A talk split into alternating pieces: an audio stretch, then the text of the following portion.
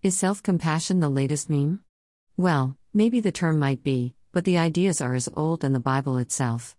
Mark 12:30 to 31:30 Love the Lord your God with all your heart and with all your soul and with all your mind and with all your strength. 31 The second is this love your neighbor as yourself. There is no commandment greater than these. Self compassion has a similar history as mindfulness in that it has existed in Eastern philosophy for over 2,000 years, but it is a relatively new concept in Western research and practice. What is self compassion?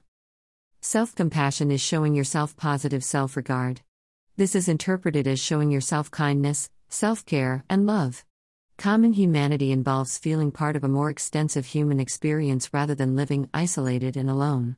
Mindful awareness is used to view perceptions and emotions through an impartial, balanced perspective and not reactionary.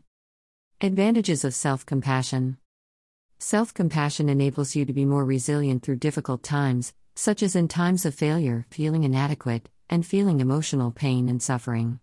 At these times, it is easy to get swept up in these difficulties and get a thing out of perspective. Self compassion has elements of emotional intelligence and has similar effects to self esteem. Emotional intelligence embraces negative aspects of oneself, takes responsibility, and does not need to conceal painful truths from themselves to maintain positive self regard. Therefore, self compassionate people tend to be more aware and capable of tackling problems, Due to the constant demands of the physical and social environments that some people work in, the ability to address failings, be strong through difficulties, and improve oneself is a valuable skill set for anyone. Two peas in a pod. Mindfulness and self compassion fit together like two peas in a pod to cope with life stresses and make decisions. Although mindfulness and self compassion are congruent and both the mind and heart produce behaviors, the two are still uniquely separate concepts. This is because mindfulness is concerned with the functions of the mind, and self compassion is concerned with the heart. The heart and mind meet when mindfulness brings awareness, a non judging attitude, and reflection, while self compassion is a caring guide for individuals to integrate needed personal changes while maintaining a positive attitude toward the self. Sandy Newsom, PhD, a staff psychologist at the Counseling Center at New Mexico State University, points out that the integration of mindfulness in relationship to self compassion in research is in its infancy yet has promising potential. A true leader brings their best selves to work every day. My new course will bring out the leader in you by learning to work through stressful situations. Find out how by signing up for my new course is Live on Udemy. Mindfulness Masterclass for Stress Relief. Click here for all the details.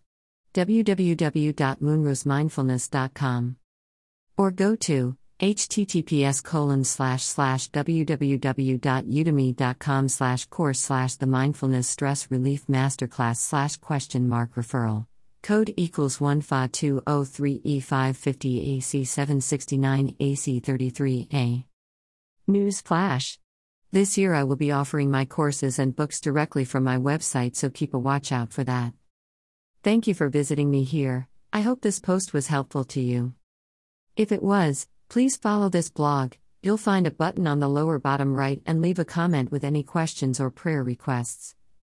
Also, please sign up for my newsletter, where you will get great tips and deals to help you live life on purpose, mindfully achieving success and happiness for your mind, body, and soul.